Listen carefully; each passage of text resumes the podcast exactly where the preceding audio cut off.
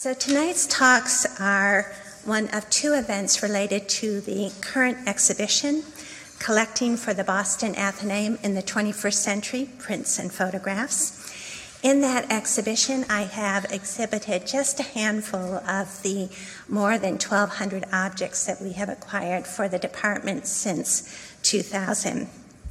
As many of you may know, um, the Prints and Photographs Department here at the Athenaeum is a regionalist collection. Our mission is to visually document New England culture, its social and political life, as well as its built and natural environment. But many of you may not be aware of how heavily used this collection is by scholars across a wide variety of disciplines, both online and on site, by members and non members alike. So, this collection is used by people in California and in Russia and all over the world. It's quite remarkable.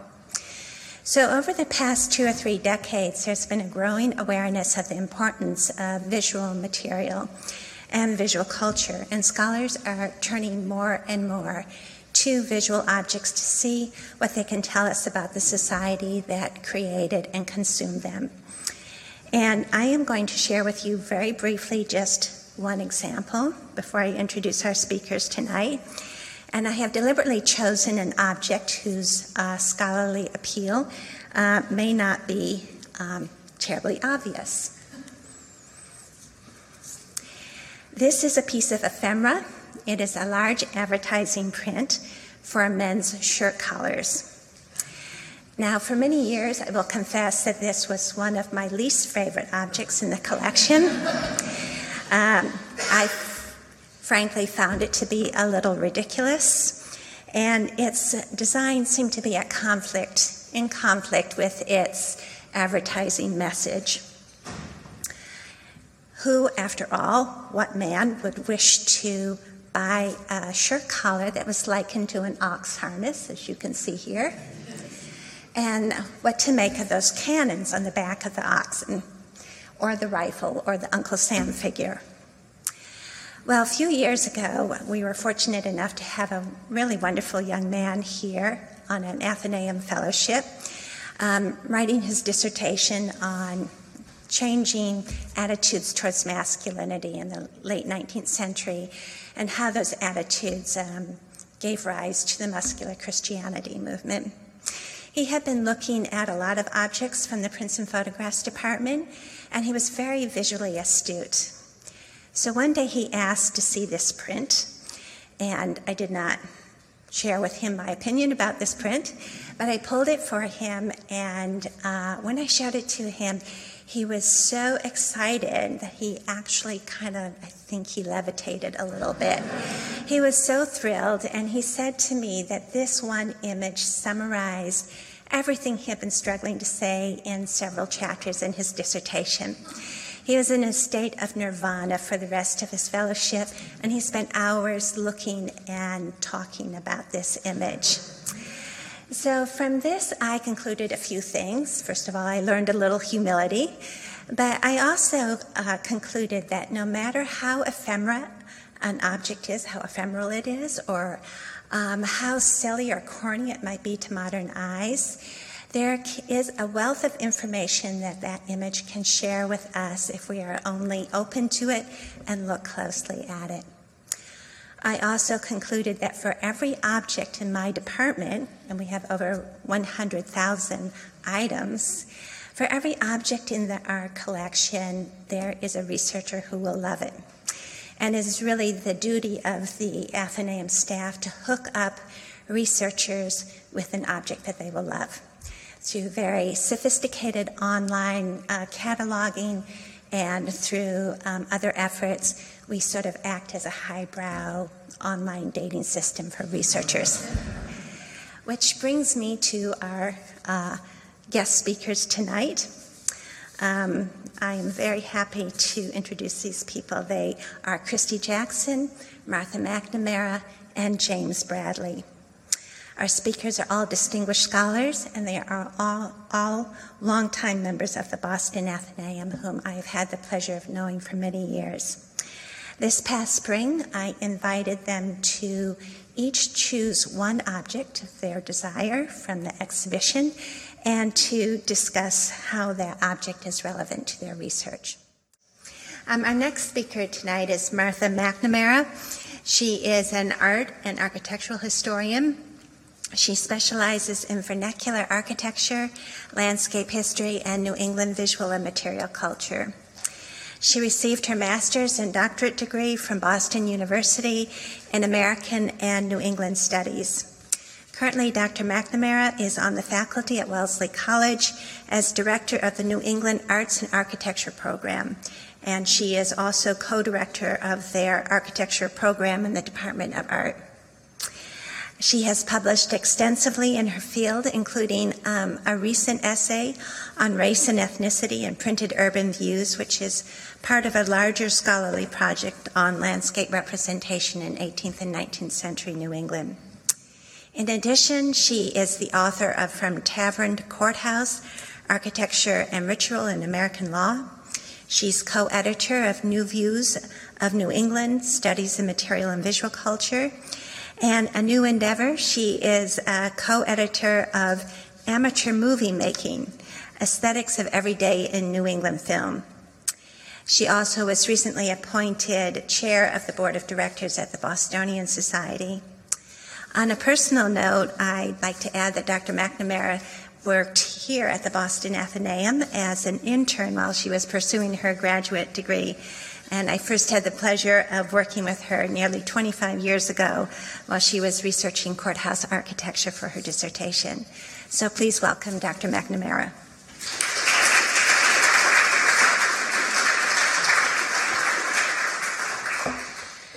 Thank you so much, Katharina. And uh, I also want to thank um, Pat Boulos and Deborah Vernon. Um, Katharina and Pat helped me with the research for this topic and also for getting images for uh, this talk. Um, I also want to congratulate Katharina not only on the beautiful exhibit that she's put together, but also um, for all the wonderful objects that she has collected for the Boston Athenaeum over the last 25 years or more. um, I know the show just shows a fraction of the things that have come into the collection under Kath- Katharina's uh, stewardship, um, but I really think it speaks to the richness and diversity of the objects that she's been collecting. Um, now, it was very hard for me to pick a single object to focus on. There were many that I would have loved to. Um, excuse me, let me get. There we go. There are many images that I, many objects that I would have really loved to have talked to you about tonight, but I was particularly drawn to the bird's eye view of Boston. Um, because I'm at work on research for a book that explores depictions of New England between 1750 and 1860.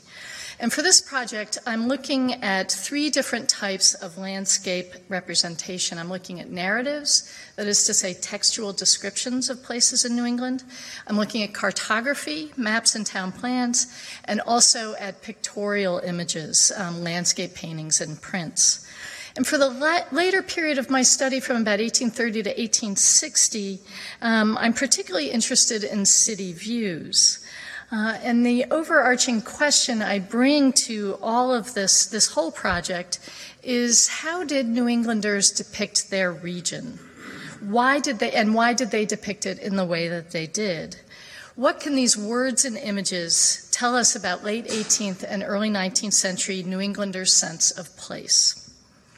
Um, so for today, I'm going to focus on the bird's eye view of Boston and I want to walk us through a close study of this one city view um, and think about how the producers of this image depicted Boston and why they chose to represent the city in the way that they did. To answer that key question, we'll do some close looking, but also explore as best we can who made the image and why, who purchased it and why, and how this object fits into the broader context of other city views. So, who, what, where, and when. And then for me, the most important question is why. Why do these things look the way that they do? Now, first, a little context. Uh, city views became hugely popular in the second quarter of the 19th century. Some were clearly meant to advertise businesses.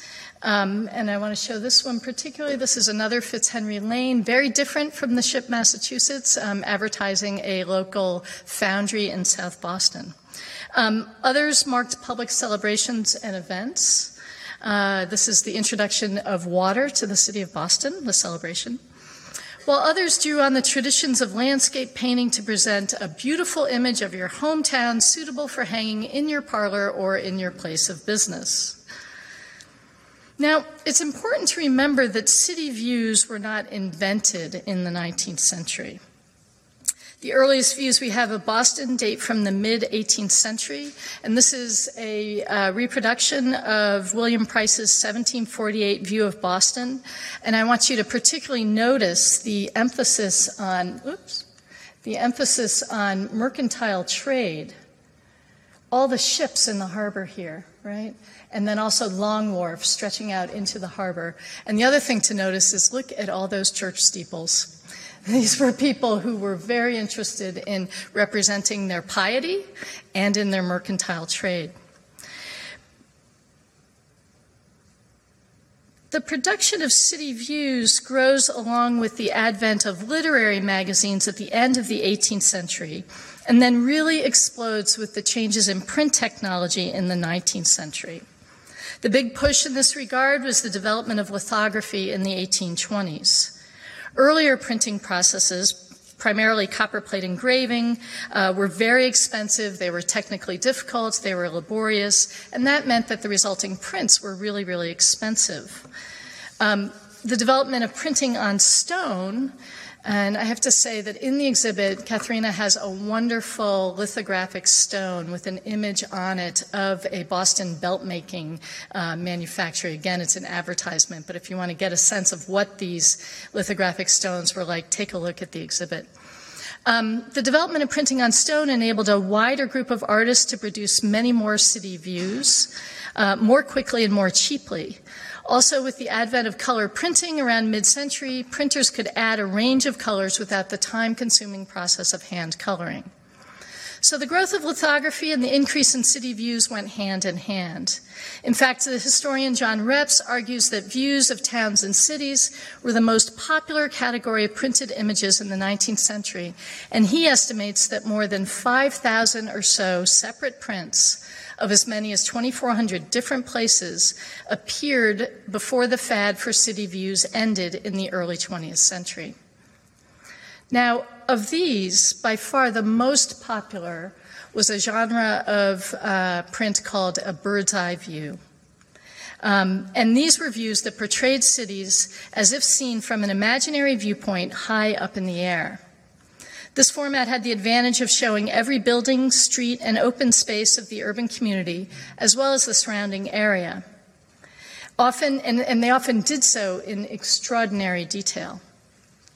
So let's take a close look at the uh, city view in our collection in the exhibit, um, focusing first on the image itself, and uh, we can, the first thing that we can notice is the uh, real prominence that's given to the construction of the back bay. See over here. As you all know, uh, the Back Bay neighborhood, the, its construction was facilitated by a huge land re- reclamation project that began around 1858. And not only do we see the laying out of the Back Bay grid from Back Street along Charles, along the Charles, um, to Boylston Street, and also from Arlington to about Dartmouth Street, we also see the active construction of buildings. And I have to say, I really love this. In this corner here, you can see um, the construction of the buildings going up in the back bay. You get a sense then of the city as a kind of beehive of activity, as uh, an unstoppable force of city building going forward. Our eye is then drawn to the middle ground of the, of the print, and here is the center of the city, or the elder part of the city, as one writer put it. And it's depicted as dense and thriving. A bustling waterfront with smoke curling from productive factories, closely packed residential areas with hints of municipal buildings and urban parks. So we have uh, a thriving waterfront here, densely packed residential neighborhoods. Here's the State House. And here are the urban parks, the Boston Common and the Public Garden.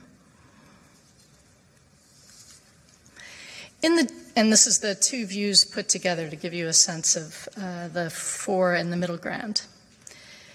In the distance is the harbor, and the harbor actually takes up about a third of the image um, and seems to stretch on limitlessly. Its islands meticulously detailed.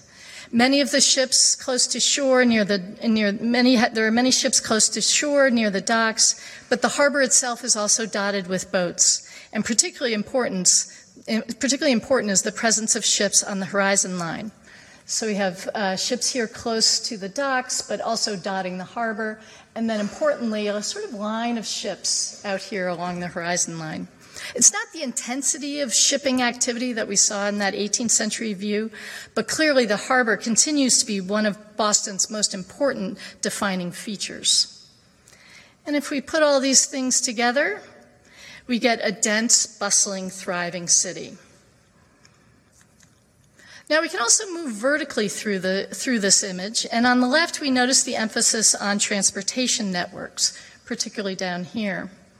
In this case, primarily railway routes connecting Boston to its neighboring towns and ultimately to its agricultural hinterland. I also uh, just want to draw your attention to the depiction of Charlestown here. Jim, you'll be interested in this. Charlestown is this really funny little sliver of land right here. You can see the Bunker Hill Monument. Um, and I'm so interested in that. And you have to remember that 1870s was the time when Boston was annexing neighboring towns. Uh, I think Roxbury was first in 1868, and um, Charlestown uh, becomes annexed in 1870. And in this image, it seems as though Boston is already pulling Charlestown into its, uh, into its orbit. Now, when we concentrate on the center slice, we see that the West Boston Bridge uh, has served as a kind of anchor point for the composition, bringing us from our imaginary bird's eye vantage point right through the center of the city and out to the harbor.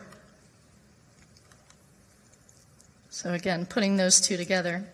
And on the right, we see South Boston, an area also being reshaped by large scale landfill projects.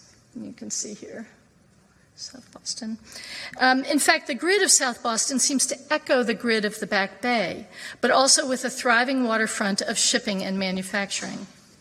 Now, what's amazing about these city views, um, and not just this one, but others of this format, there it is all together again, um, is that you get both the grand sweep of a, hold on, you get both the grand sweep of a uh, late 19th century American city, but also some extraordinary details of the urban environment. Again, looking at the detail of the buildings of the Back Bay, you can practically see the masons hoisting foundation stones into places for into place for the new buildings. And when you actually go out into the city and look, you can also often find that the artist was incredibly faithful to what they saw. So here, this is the corner of Beacon and Clarendon. Same on Fuchs's View here. And you can see this building has its uh, trim stone, two layers there. This oriel window is here. The fenestration is the same. And then down the block, a similar building with its four oriels and its mansard roof. I mean, he really got it closely, you know, really got it, the details right on this one. Now, Fortunately, for most of these city views, they contain a title that identify the place depicted. Um, and in this case, we are not only fixed in space, but we're also fixed in time. It's not just any day in Boston, it's the 4th of July. Um, and again, we see, we see this in the image. We see flags uh, waving on, Boston Bridge, on, on the West Boston Bridge here. We see in the harbor the cannons firing and the flags flying at all the forts. And if we look very closely at Boston Common, we can see a parade taking place here and here. And we see um, mounted militia going through their paces, and we see cannons firing. And of course, we see the jet d'eau uh, firing at Frog Pond on Boston Common. Again, you get a sense not only of the density of the streetscape of Boston, but also the details of urban activity.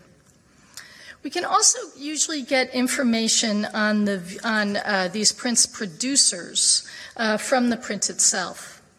The bird's eye view of Boston tells us that the artist and lithographer was a man named F. Fuchs, and that the print was, uh, and that it was printed at the New England Lithography Company.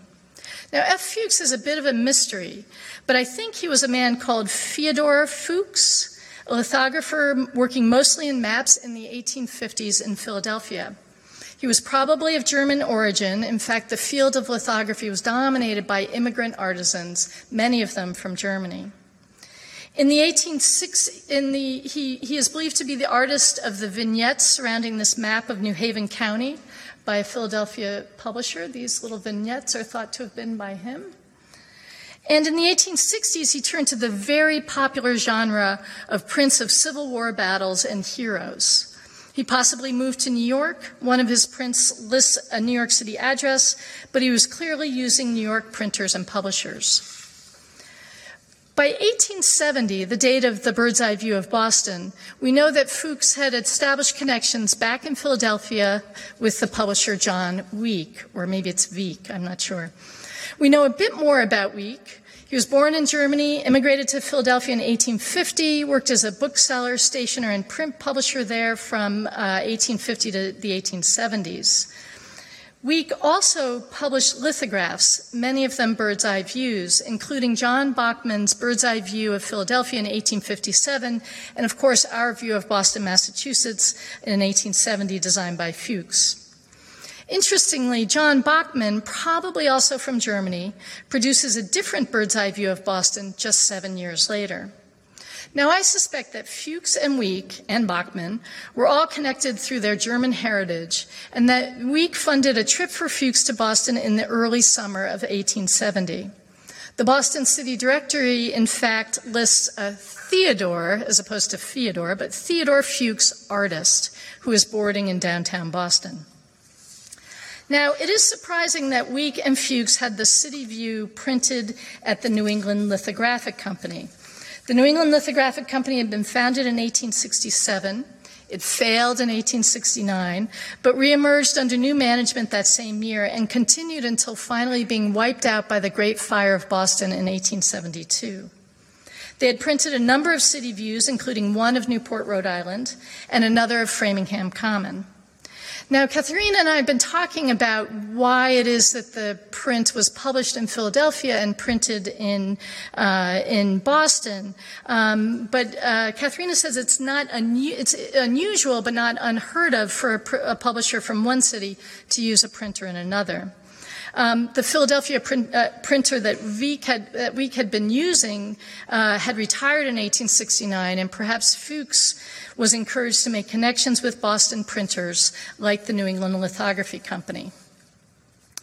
Now, the question of why people depicted um, uh, uh, places in the way they did uh, leads to the question of what, how these images were received. What did people think about these prints and these city views?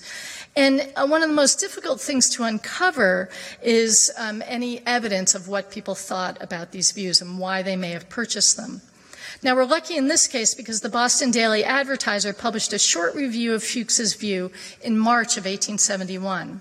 Now, it's mostly laudatory, but it does quibble about some inaccuracies.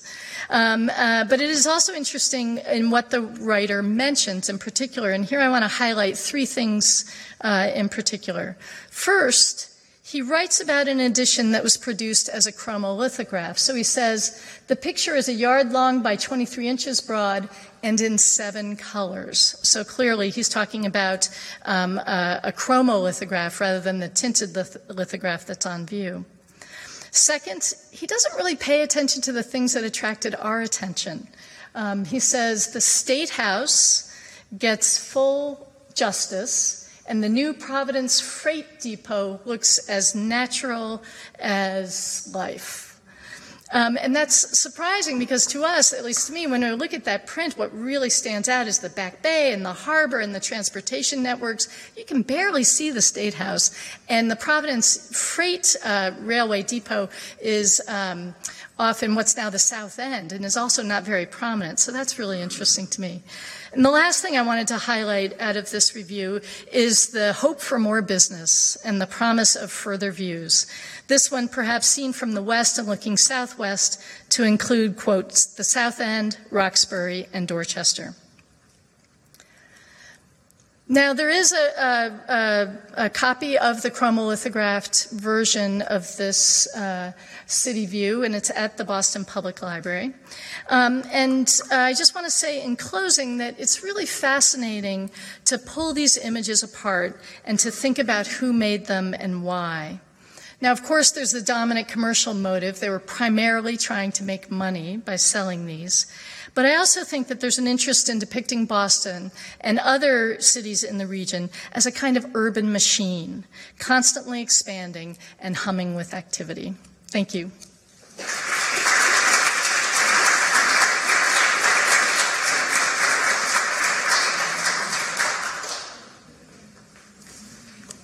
Thank you so much, Martha. And that's a, just a perfect example of how these objects are just not pretty things to look at, but that they can really reveal quite a bit about not only our city's past, but also about artistic trends uh, in America.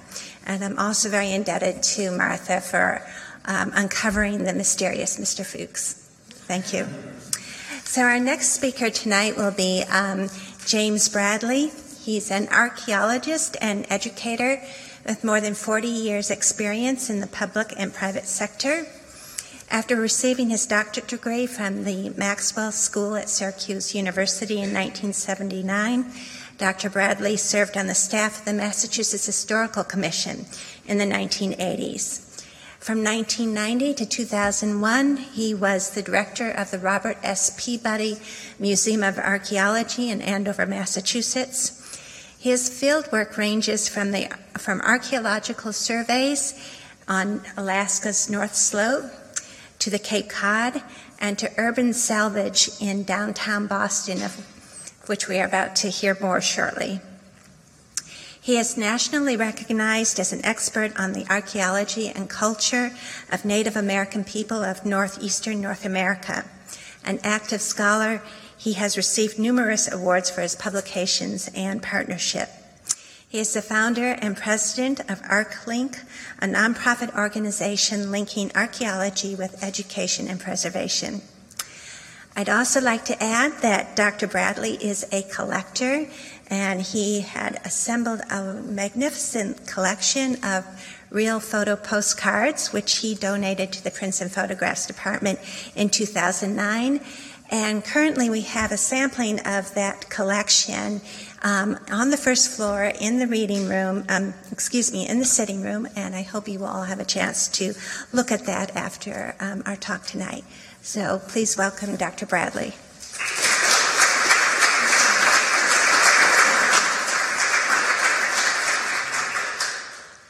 Thank you. Normally, I like to just stand up here and talk, but Katerina said there is a 15 minute limit. So I'm going to do something a little unusual, and I'm going to read most of this. Why is the Athenaeum important to me as a scholar? I'd like to answer that question in two ways. The first is in terms of my own experiences over the last 35 years or so, much of it spent here in the Athenaeum. As a historian and archaeologist, I think a lot about the past and the relationship between its relationship between the present and the future. And for me, the Athenaeum is a place where all three intersect. The second way I wanted to answer that question is in terms of how some of the images in Katerina's wonderful exhibition help illustrate this convergence. And I want to start with this uh, great image by Christian Weber, the Maker's Mark, taken in 2008. I love it just as an image. It is clear, austere, almost otherworldly. In fact, when I first saw this, I thought this has to be photoshopped. But no, it is just a very good photo. But I also love it because there are a lot of stories embedded in it if you know where to look. I first came to the Athenaeum in the late fall of 1979. I had just been hired by the Mass Historical Commission, the state's historic preservation office, to be part of a team that was going to conduct a statewide survey of historic and archaeological resources. Now, the goal was not modest. We were going to look at all 351 cities and towns in the Commonwealth, divided up into eight study units. We were going to identify all the significant buildings, landscapes, and archaeological sites in each community, as well as develop comprehensive management plans for all of them, and do this in three years. Clearly, this was a project designed by optimists.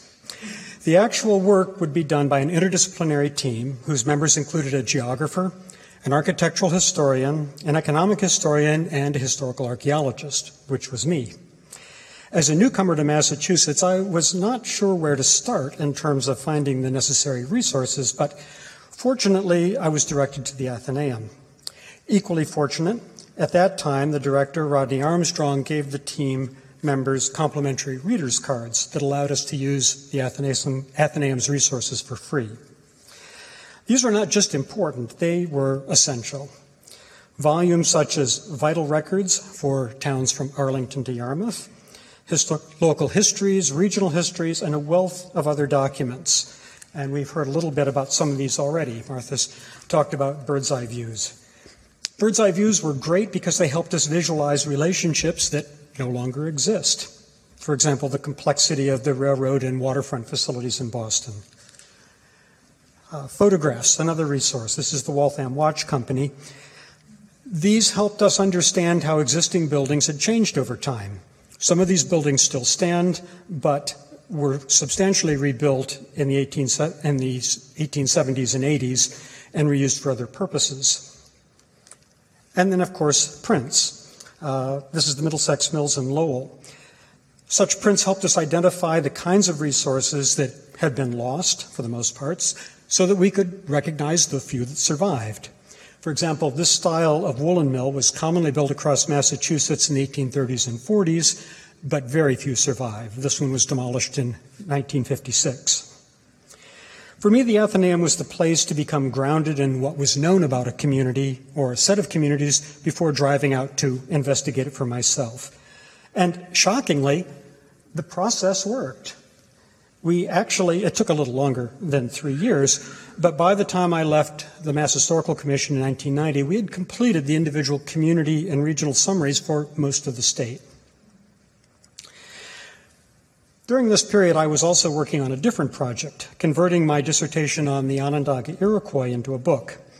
The Athenaeum played an important role here as well. Recently, I have completed the manuscript for the second book on the Onondaga, the chronological sequel to this first book. Initially, my intent was to publish this as a traditional book, and as a result, I negotiated a contract with the University Press of Nebraska. However, because of conversations that I'd had with friends here at the Athenaeum, I changed my mind.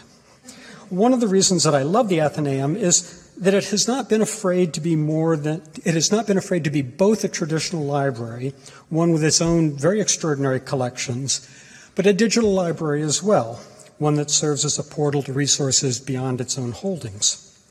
This is not an easy balance to hold these two different roles, and doing so often raises awkward questions for exactly what is a book these days? Is it hard copy? Is it the printed version? Is it what you download to your iPad or computer? Or is it some amorphous digital entity that lives on a server somewhere? Well, I thought if the Athenaeum can wrestle with such weighty issues, I could as well. So I could publish a traditional book, one that would be designed by someone else, one that would have limits on the use of color, the number of graphics, but would still be costly to produce, or I could produce, I could publish a digital book where I would have more control over the layout and design, and I could use all the color illustrations I wanted. Now, to tell the kinds of stories that an archaeologist historian needs, you have to have good graphics to help the visitor, help the reader visualize a very different time and place. This is Fort Orange, now Albany, New York, about 1650 or to show what archaeological artifacts look like. And they can be as varied as these glass beads over here. These were made in Amsterdam, and the same beads occur on sites in central New York. Or this wonderful stone smoking pipe made probably by an Onondaga. It's a turtle effigy, and not only that, it's a snapping turtle because you can see the star shaped plastron on it. And here's two other, one from Wisconsin and one from Michigan. So there's a lot of story embedded in artifacts, but you have to show people. You can't just tell them what that means. So if I, oops, we'll come back to that. So if I chose the traditional route, the result would be a nice but expensive book, one that a few people could afford. The press estimated it would cost more than $100 to produce the book. It would, they would have to charge more than $100 to produce the kind of book that I wanted. Basically, that would be a vanity publication. If I went digital, not only would the production cost be lower and the graphics better, the resulting book would be a free download available to anyone who wanted it. Finally, a price any student could afford. And if one really wanted a hard copy, then they can print it out at whatever level of quality they wanted, paperback to archival. So in the end, the choice was simple. I canceled my contract with Nebraska, and I will publish this through the New York State Museum in their new digital series. I want to return, oops, not to the past, but to 2008, to where we started. Why is the Athenaeum important to me, not only as a scholar, but personally? As I've said, as an intersection point of the past, the present, and the future, the Athenaeum is crucial not only to our own understanding, but how we educate others about knowledge. Why do libraries matter? That's a hard question to answer unless you've had some practice at it. Why do we keep all this stuff? Because we continue to learn from it, especially if we know how to look at it with more than one set of eyes. So let's go back to Christian Weber's great image, Maker's Mark, taken in 2008, and let's see some of the other stories that are embedded in this.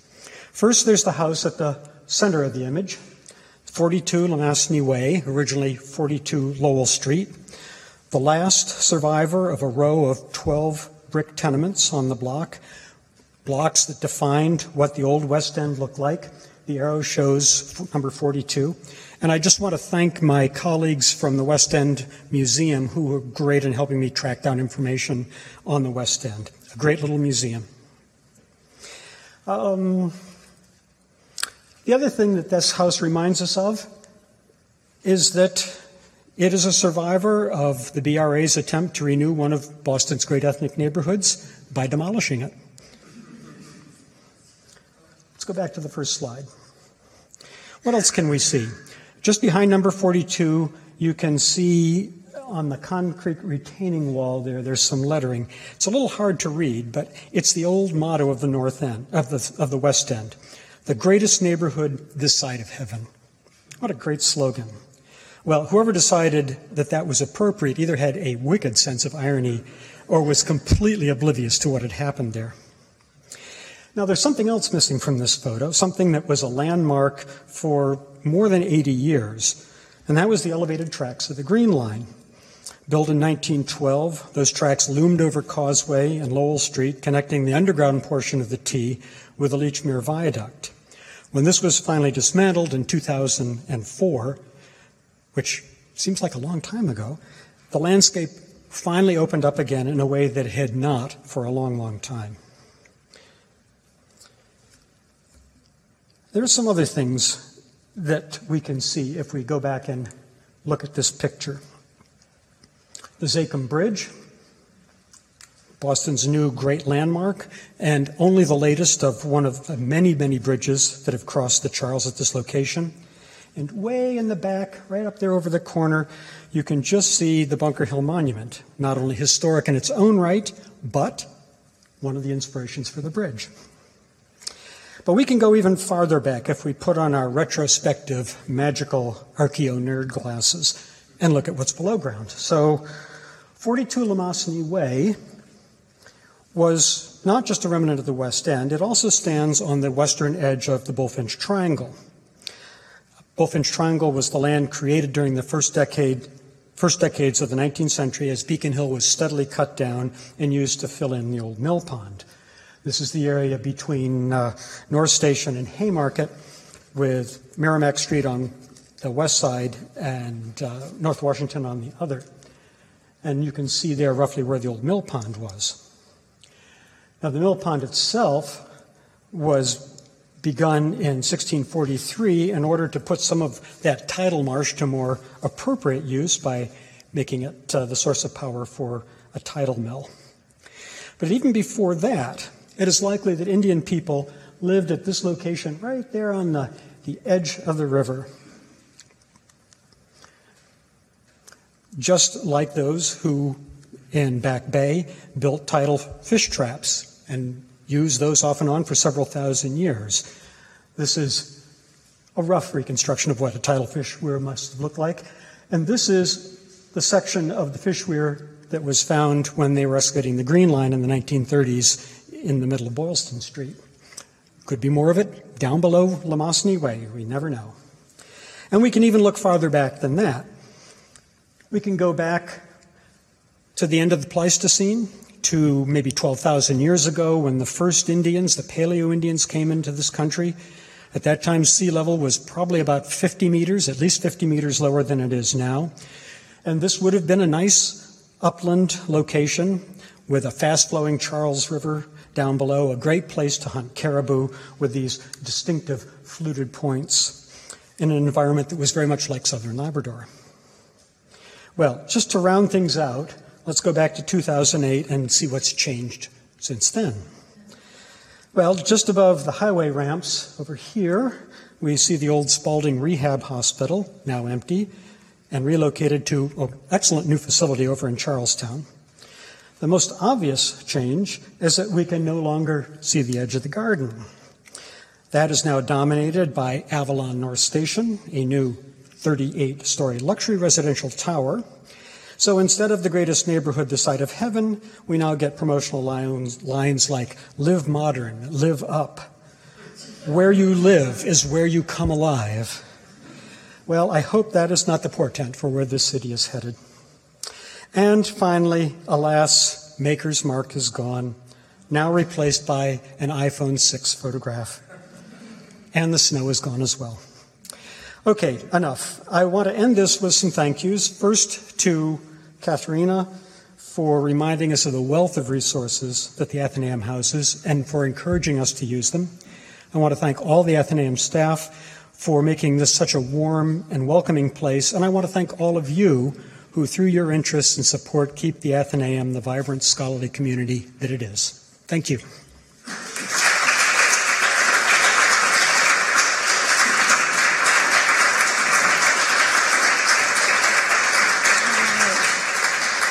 Thank you so much, James. And that's just a perfect example of um, how scholars can reveal to us things that we would not ordinarily see in an image. And it's really one of the perks of my job here that I get to work with wonderful researchers and scholars like this who um, share their work with me.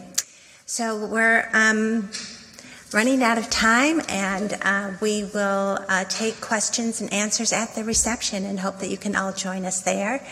Uh, just a reminder that this is one of two events, and so our next event associated with the exhibition will be on July 27th when I've invited three creative writers to um, be inspired by the an object in the exhibition.